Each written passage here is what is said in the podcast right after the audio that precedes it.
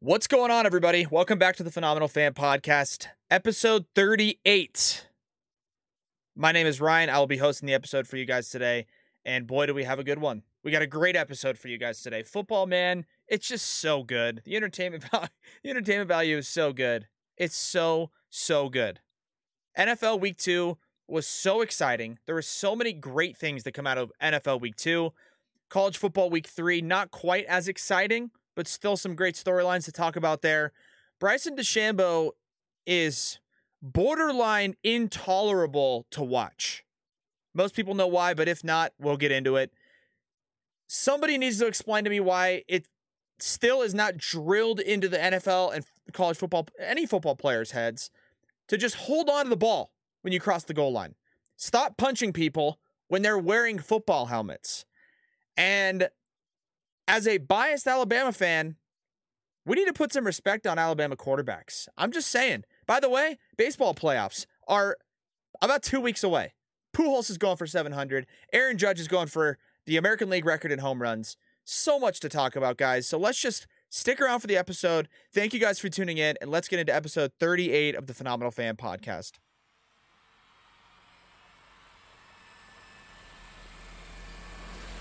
The Phenomenal Fan Podcast, a podcast by the fan for the fan.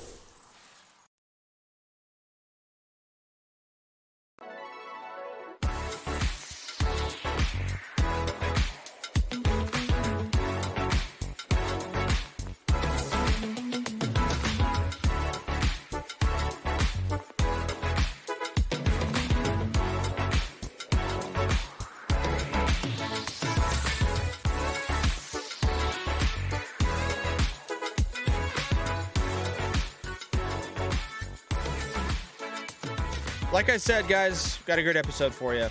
So excited. So excited. So excited. Can't wait to talk about it. Man, what a slate of games in the NFL. What a slate.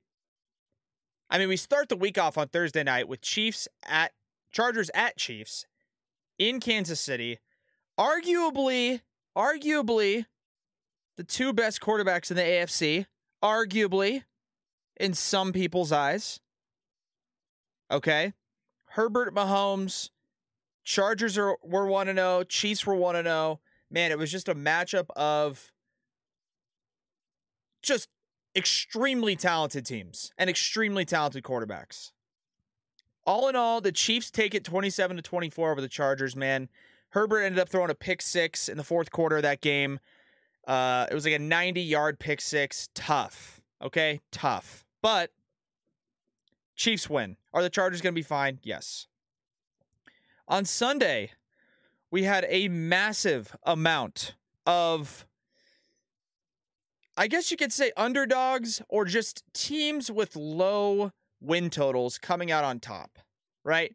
Guys like, or teams like the New York Jets taking down the Browns 31 to 30 in a dramatic comeback. The Jets get a touchdown and they're down by six. They kick an onside kick, recover the onside kick, which is borderline impossible, and then go on to score another touchdown, kick the extra point, and win the game 31 to 30 over the Cleveland Browns. The Lions, again, another low win total team. They take down the Washington Commanders 36 27. Uh, some people who don't know or hadn't been keeping track or weren't aware of Amon-Ra St. Brown, receiver for the Detroit Lions, uh, lock in. Amon-Ra St. Brown, you guys want to hear his fucking stats this year? This season, he's got 20, 17 catch, and this is two games, by the way.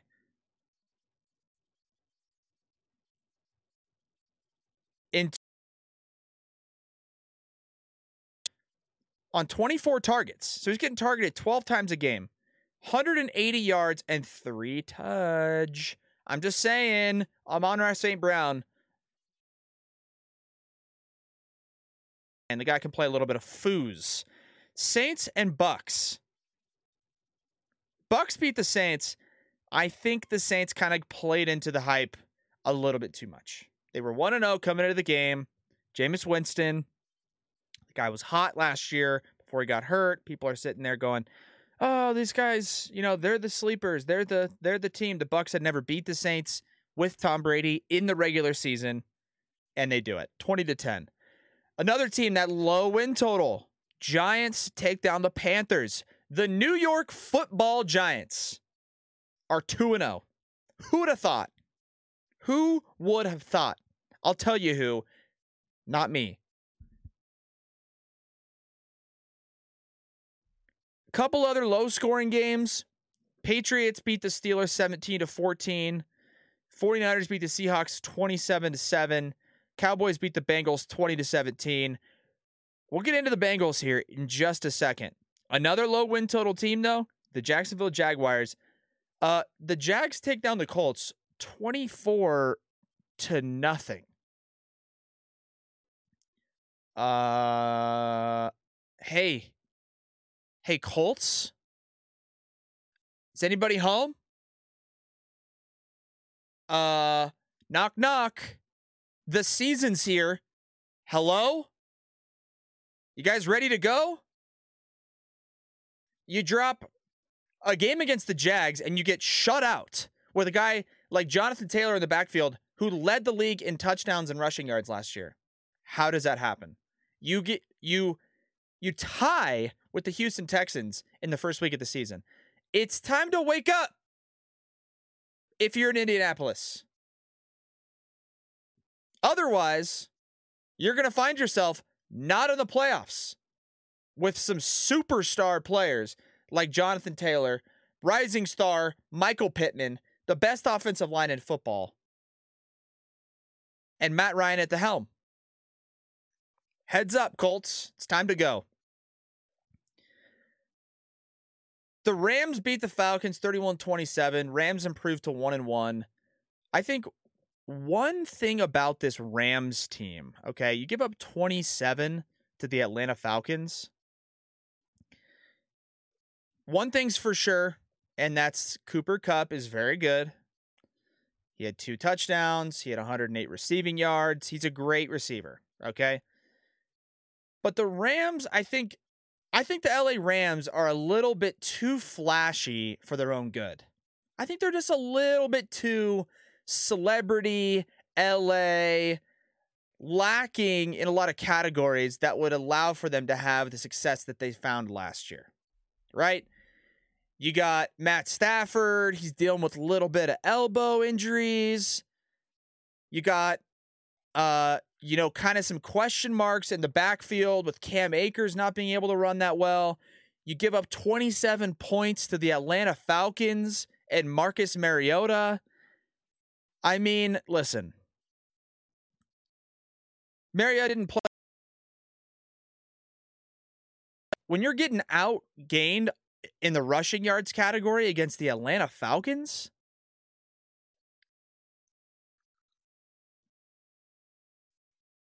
if you're sitting there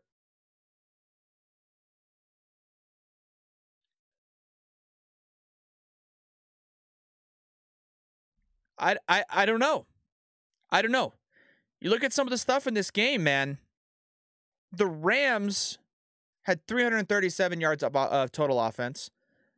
The Falcons had 261. It's a pretty big discrepancy. It's about 70 ish, 70 yards and yet they won by four points, giving up 17 in the fourth quarter.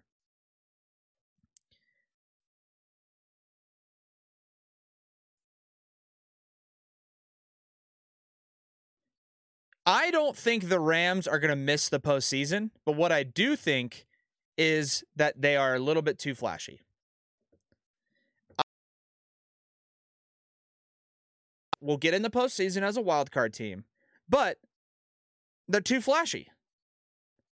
They play a team like the Buffalo Bills, who are fundamentally sound and obviously a dominant team in week one, and get their doors blown off. Then they play the Falcons in week two and only beat them by four points when they're 10 point favorites.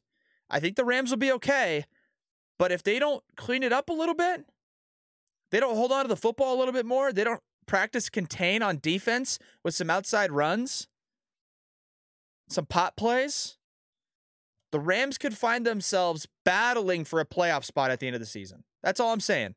Super Bowl champs to barely getting in, not the best look. Mention the 49ers beating the Seahawks 27 to 7. Seahawks I mean, I don't know, man. It's listen, the 49ers lose Trey Lance. Trey Lance goes out for the year. I personally think the 49ers are going to win more games now with Jimmy Garoppolo than they did or I think the I think the 49ers are going to win more games with Jimmy Garoppolo now than they would have if Trey Lance would have played the full season. I'm for some reason, people seem to forget that the 49ers got to the NFC Championship last year with Jimmy Garoppolo. Hello? And then all of a sudden he comes in this year, they're like, well, we're going to move on because he's not super flashy at quarterback. He's not making all the superstar throws. He can't run very well. But, like, so what? The guy wins. And for them to keep him, but then start Trey Lance over him, I thought was a mistake. Now, all all well wishes and and thoughts go to Trey Lance and his ankle injury. It was a terrible injury if you guys didn't see it. Hoping for a speedy recovery, but he's done for the year nevertheless. Jimmy G stepping in for the Niners, and now I think the Niners are going to make the playoffs. But I thought they weren't going to make the playoffs if Trey Lance is going to be starting all year. That's all I'm saying, man. Keep an eye out for the 49ers this year. Cowboys beat the Bengals. How? I, I really, really, I, I, I need to know how. Cooper Rush goes 19 for 31, 235 yards.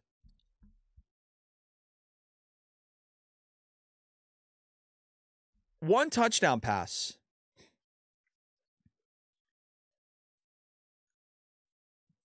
But they beat the Bengals 20 to 17.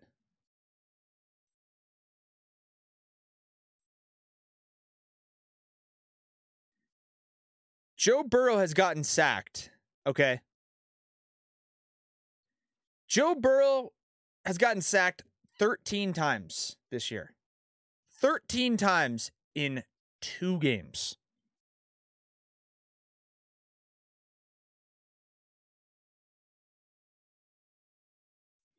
I think the Bengals will be the Bengals will have the biggest swap from the success they had last year to the failures they're going to have this year. Last year,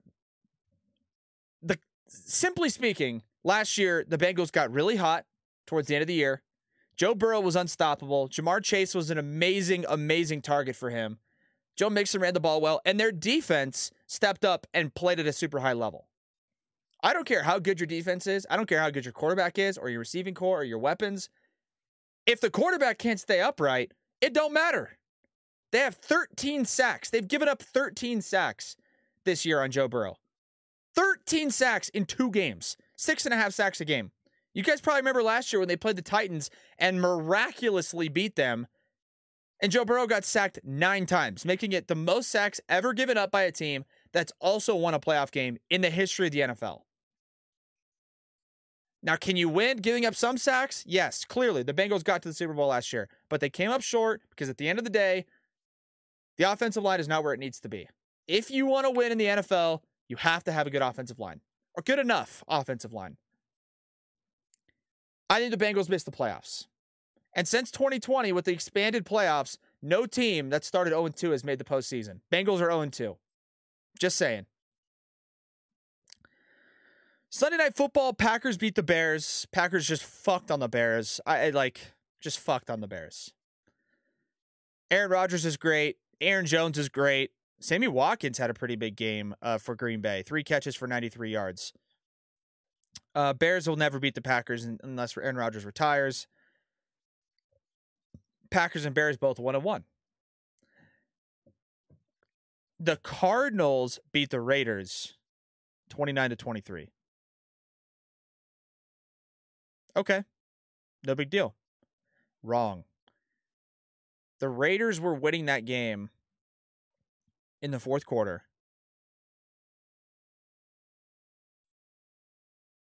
Raiders are winning that game 23 to 7. The Cardinals the Cardinals are down by 16 points and they score a touchdown with 3 minutes left and get the extra, the two-point conversion. Then they get the ball back, go down the field in 4 minutes on an 18 play drive and score another touchdown and get another two-point conversion. Kyler Murray is running around the field like fucking Hezbollah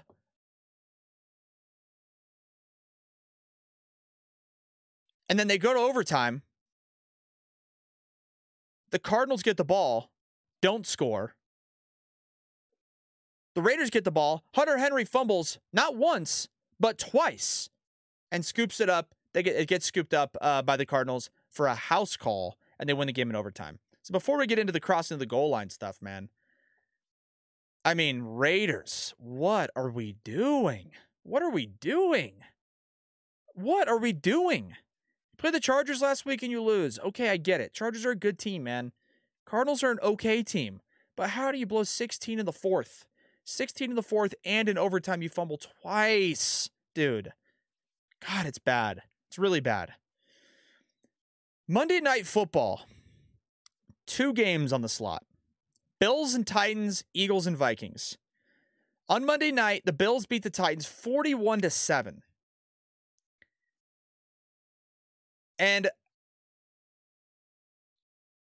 I don't know if this is an exaggeration or if this is an accurate statement. Some people will see both sides. I don't know if this is the most ridiculous thing I'm ever about to say or if this is legit.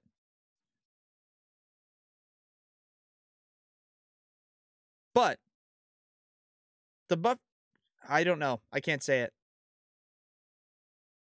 I can't say it. I don't think I can because it's no. This this might sound like the craziest thing anybody's ever heard, and some people might actually agree with this. But I think the Buffalo Bills this season have the potential to go down as the greatest NFL team ever assembled. Will they go undefeated? Probably not. It's almost impossible to do it. But if the Bills go undefeated and win the entire season all the way through, go 17 and 0, win 3 games in the playoffs, I wouldn't be shocked. I mean, I simply cannot believe how good they are. I cannot believe it. I can't believe it. Josh Allen is unbelievable. Their defense is unbelievable. Their pass rush is amazing. Their DBs are amazing. Their receivers are amazing. The only part where they may be lacking is a running back, and Devin Singletary is just not bad. They just don't run the ball very much. They ran the ball and split evenly, it'd be fine still would be a dominant team. And guess what? They don't really need to run the ball because Josh Allen is so, so good. He is so good at football. He's the best quarterback in the entire NFL. And I will stand by that. So if we look back on this in February and the Bills win the Super Bowl and we go, wow, what a season. I think there's going to be conversations about them being the greatest NFL team ever assembled, statistically speaking. That's all I'm saying. Okay. The other Monday night game, Eagles and Vikings. Okay.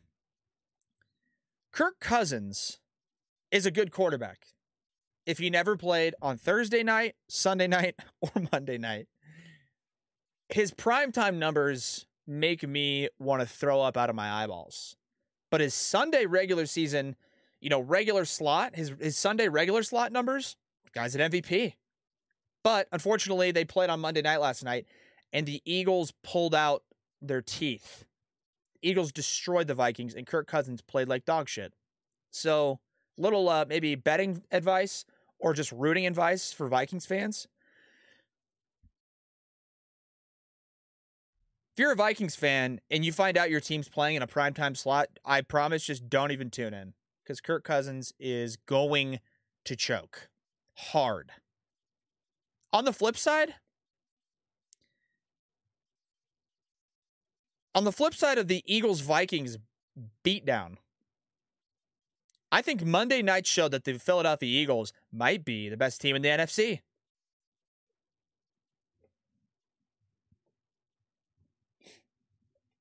I mean, their defense is great. Darius Slay played his eyes out the other day. Dominated. Had two picks, almost three. Jalen Hurts, man. When this season's all said and done, I wouldn't be surprised if Jalen Hurts finds himself in the MVP conversation. At this point in the season, Jalen Hurts might be the front runner.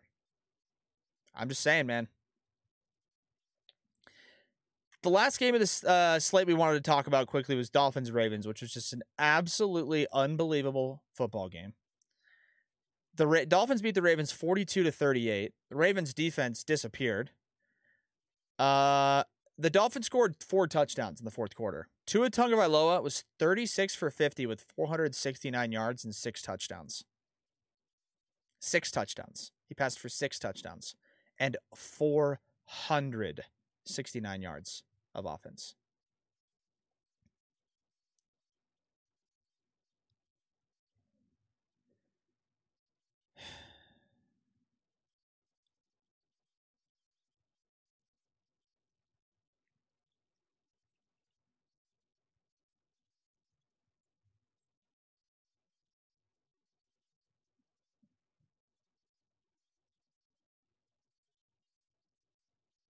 So, that being said, what do we do in this situation? What do we do? Because right now, Tua Tagovailoa is leading the NFL in passing yards.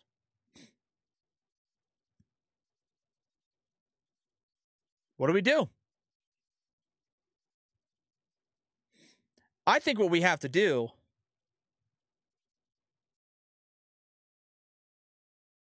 quarterback situation. Because a lot of people talk about a lot of people talk about uh historically good like quarterback battles or just one good quarterback on one team, right? One Heisman type, you know, trophy type of guy. Johnny Manziel, Cam Newton, you know, all these different guys. They're all amazing. They all played in the, they all played in college and they were really good. Trevor Lawrence and everybody. They're all great. Okay. But the Alabama quarterbacks are on the verge of taking over the NFL. As it stands after week two, the three starting quarterbacks in the NFL that all played at Alabama in the same quarterback room at one time are five and one in six games. Jalen Hurts is undefeated. Tua's undefeated. Mac Jones is 500. It's time to put a little bit more respect on the Alabama quarterback development program, whatever they got going on down there. Because, by the way, starting next year, there's going to be four quarterbacks in the NFL that played at Alabama and started for Alabama. Because Bryce Young's coming up, Heisman Trophy winner, potentially back to back. And he's going to go in the top five picks of the NFL draft. So, heads up Alabama's becoming one of the quarterback realms. Alabama's becoming not just a powerhouse for defensive producers and receivers and running backs and DBs and defensive linemen and linebackers, but now Alabama's pumping out NFL caliber quarterbacks. That Alabama quarterback room may turn out to be one of the greatest quarterback rooms in the history of college football as we know it when it's all said and done. When it's all said and done, that photograph of that Alabama quarterback room might go down as the greatest single assembled first, second, and third string quarterbacks in the history of college football because of how those guys turned out in the NFL. Jalen Hurts has not lost a game. Tua hasn't lost a game. Mac Jones is one and one. And Mac Jones is probably the worst of the three. But all three of those guys prove a major point, and that point is they win at some capacity. So it's time to put a it's time to put a little bit more respect on the Alabama quarterback machine that is in Tuscaloosa. And cuz these three aren't the only ones that are going to come. Bryce Young is r- hot on the tail Bryce Young is hot in the tail of these three guys. Going to be in the NFL next year, making a huge impact on a good team. Just saying. Not a good team. Bryce Young's going to be hot on their tails, making an impact on a team that's going to take him in the first five picks. That's the truth. Okay. College football. Well, actually, let me give you my top five in the NFL right now. Okay. Top five teams. If we go by standings, just in the NFL. Okay. I think the Bills are the best team. I yeah, I don't think it's close.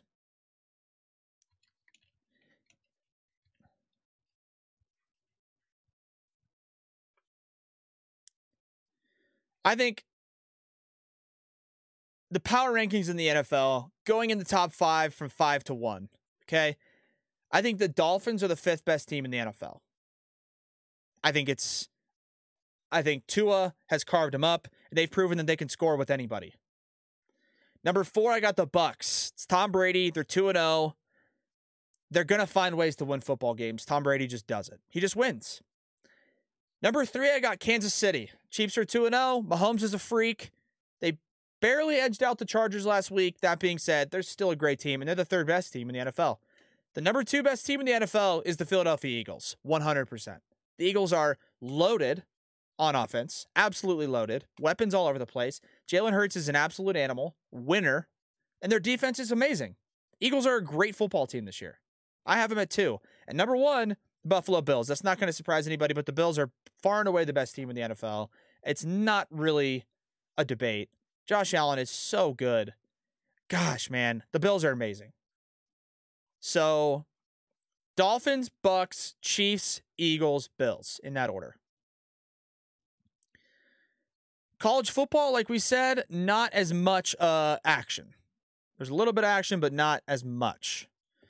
We only had, I think, three, two or three top 25 matchups. Texas A&M at 24 beat number 13 Miami.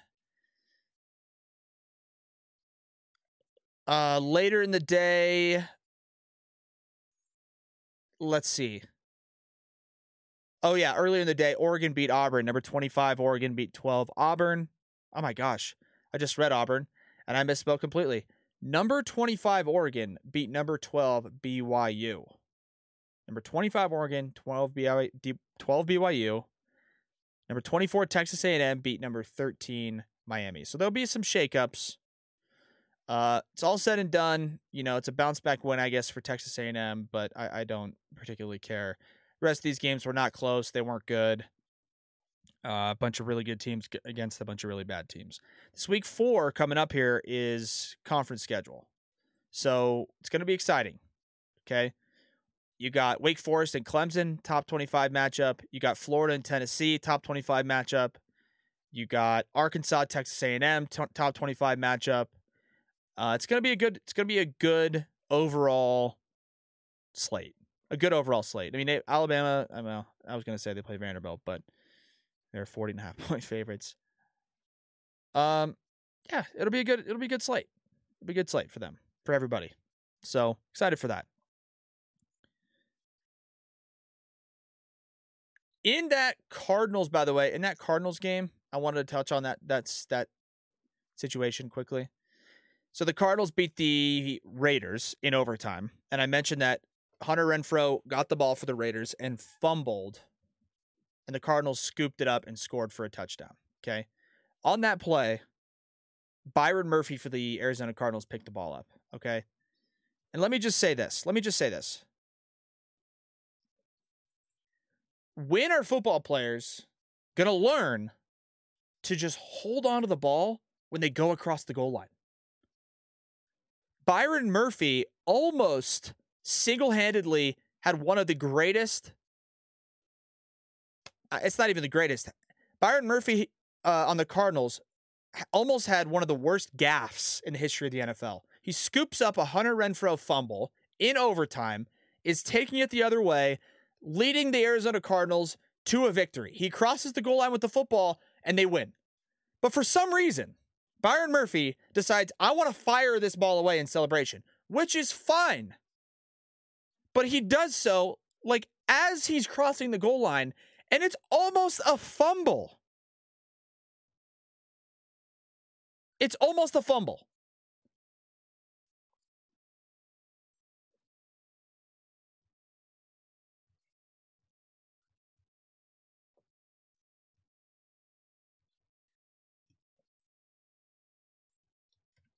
Hold on to the ball.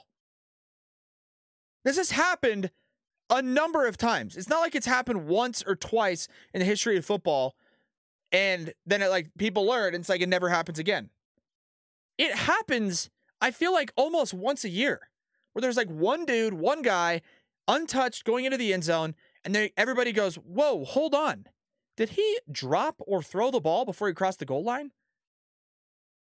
And I, I'd like to sit here and say, coaches or people, why aren't we emphasizing this more? It shouldn't even be something that needs to be talked about.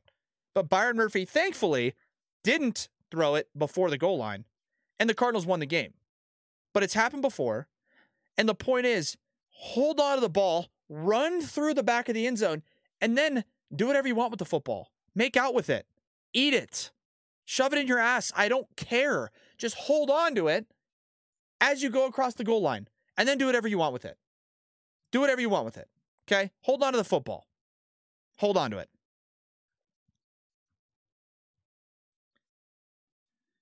The other just uh, mind-blowing mind-blowing situation in football this year. Tennessee wide receiver Jimmy Calloway gets ejected for punching an Akron player in the head repeatedly, like just wailing on his head. Regardless of the context or what that guy said to him or anything else that's going on, how in 2022 do we still not know why do we do we not how, how in 2022 do we not recognize that punching a guy with a helmet on is just about the dumbest fucking thing you can do? How? How have we not recognized this by now? What is the best case scenario when you are punching a guy wearing a helmet? What's the best case scenario? You slightly disorient him for like one millisecond until the guy realizes, oh, he's punching me, but it doesn't hurt because I'm wearing a helmet that is a protective headgear designed to protect me from blunt force. That's best case scenario is you surprise him more than anything. Worst case scenario, you get ejected. And by the way, you probably probably mess up your hands just as much as you messed up anything on that guy's head. I can't I can't believe we're in 2022 and and there's still guys that are punching other people with helmets on. I mean, at, dude, at the very minimum, you got to get into a scrap, pull the helmet off, then try to do some damage. Unreal, man. It's time it, it's time to just lock in. Just once. Just lock it in. Just dial it in. Jimmy Calloway, I hope it was worth it. Because, by the way, he's suspended, got ejected from that game, and is suspended for the first half of the next game that, that Tennessee plays against Florida, top 25 game. Congrats, Jimmy Calloway. Hope it was worth it, my friend. Okay?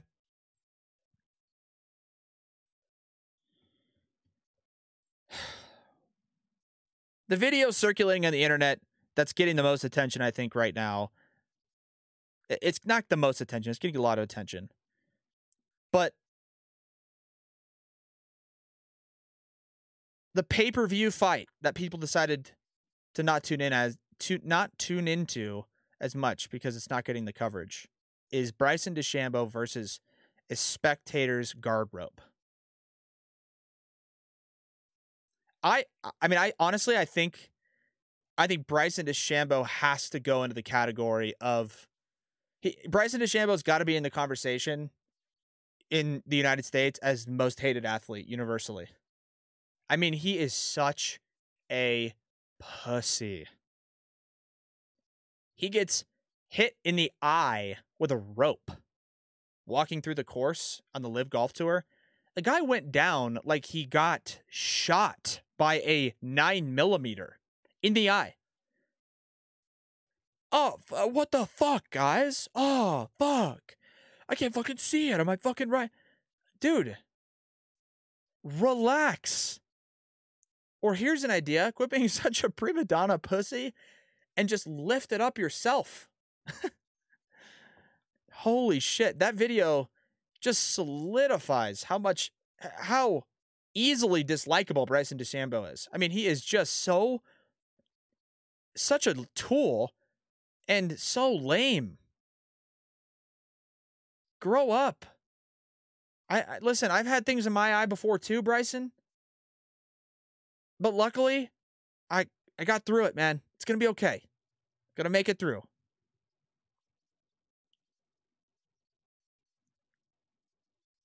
I mean, we're sitting here on on the weekend where uh, grown men are running into other grown men at full speed and just it, with the intention of causing as much physical harm as possible, breaking bones, tearing ligaments, and the guys just pop right back up. And you get swiped in the eye with a guard rope? Come on, Bryson. Come on, man.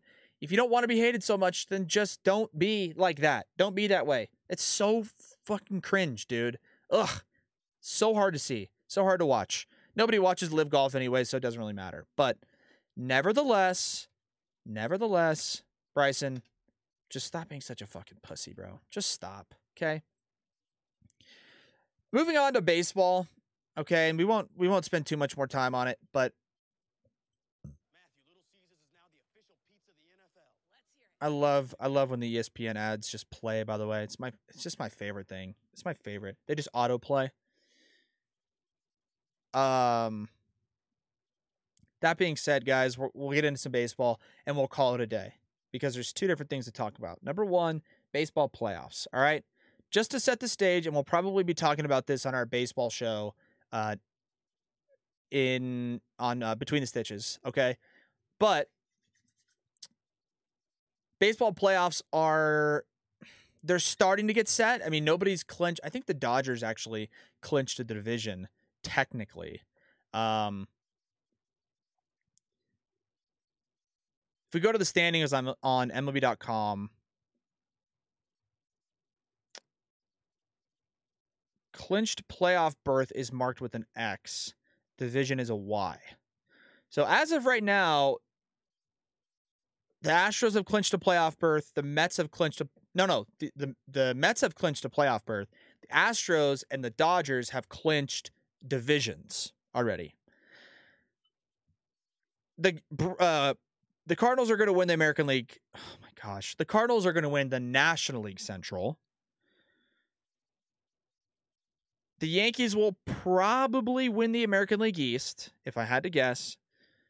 And the rest of these teams, I mean, it, it kind of depends where it'll pan out, but the playoffs are starting to get set right now, okay? A lot of these teams are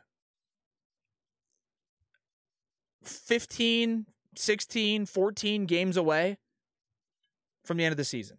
So baseball playoffs are closing in. And I just want to say, man, I'm so excited for it. I'm, I love the playoffs, not just if the Padres get in as a Padres fan, but just overall, man, I think uh, baseball playoffs is, is super exciting. A lot of people don't really watch a ton of regular season baseball, and I can understand it. I can understand it. I know it's boring, but baseball playoffs, in my opinion, are maybe maybe the best in in sports. Again, that's a biased opinion. I, I think playoffs in general are just amazing. Amazing. Can't wait to watch the playoffs. The last thing we're going to talk about, man, is Albert Pujols. Okay.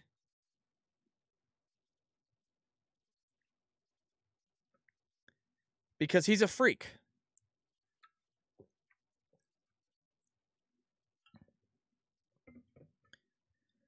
What Albert Pujols is doing and has done will never, ever ever be matched again in the history of baseball. Period. Ever, ever, ever, ever, ever. There will never, ever, ever be a guy that gets 3,000 hits and hits 700 home runs. It will never happen again in the history of baseball. Ever. Should I say ever one more time? Ever. It will never happen again. The next closest home run leader that's still active is Giancarlo Stanton with 373 homers. Albert Pujols is going to finish with, fingers crossed, 700. Giancarlo Stanton at 32 would have to hit another 330 homers to get to 700. Mike Trout, 346, and he's at 30 years old. Trout would have to hit another 350 homers. Okay? If you average that out at Trout with age 30, let's say he plays till he's 40, he's got to hit 35 home runs every single year for the next 10 years. Giancarlo Stanton, like I said, he needs 300 uh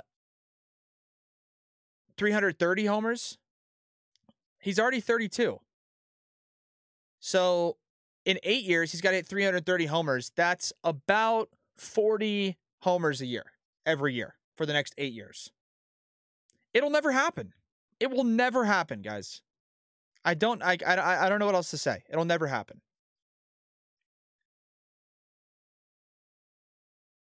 So take it in, enjoy it, and please, if anything, just try your best to to wrap your head around the fact that Albert Pujols is arguably the greatest right-handed hitter in the history of the sport and what he is accomplishing right now in these last few weeks and last months of his professional career are things and milestones reached that we will absolutely never come across again. No matter how old he is or what he's done, what he hasn't done, what team he's on, his career accolades are absolutely ungodly. And he is doing things that we'll never see in the history of the sport. And that's something to be recognized. And that's something that I hope everybody can appreciate when they watch Albert Pujols finish off his career here with the Cardinals. And with that being said, that's it, guys. That's it. That's all we got to talk about. Just a just a quick 40 just a quick 41 minute episode. No, but seriously, guys, it was uh it was a fun week. And it's gonna be more fun weeks coming up. Like I said, we got the end of the baseball season, football season, conference play in the uh, college football, NFL games starting to unfold, real players starting to show themselves. So it's exciting. I'm fired up about it. I love it. I can't get enough of it. Let's try to get some more baseball action too, especially with uh, between the stitches. Haven't really put out some episodes with that as often, but nevertheless, guys, I appreciate you guys tuning in. I really do. It means a lot. Check us out on social media. Check us out on Instagram, Twitter, TikTok, YouTube. We got our shorts up on YouTube. We got regular videos up on YouTube. So thank you guys for watching. And otherwise, we'll catch you guys on episode 39 of the Phenomenal Fan Podcast. My name is Ryan. Thank you guys for tuning in as usual. Thanks for listening to the Phenomenal Fan Podcast. Want more? Follow us on social media and subscribe to Patreon for exclusive content.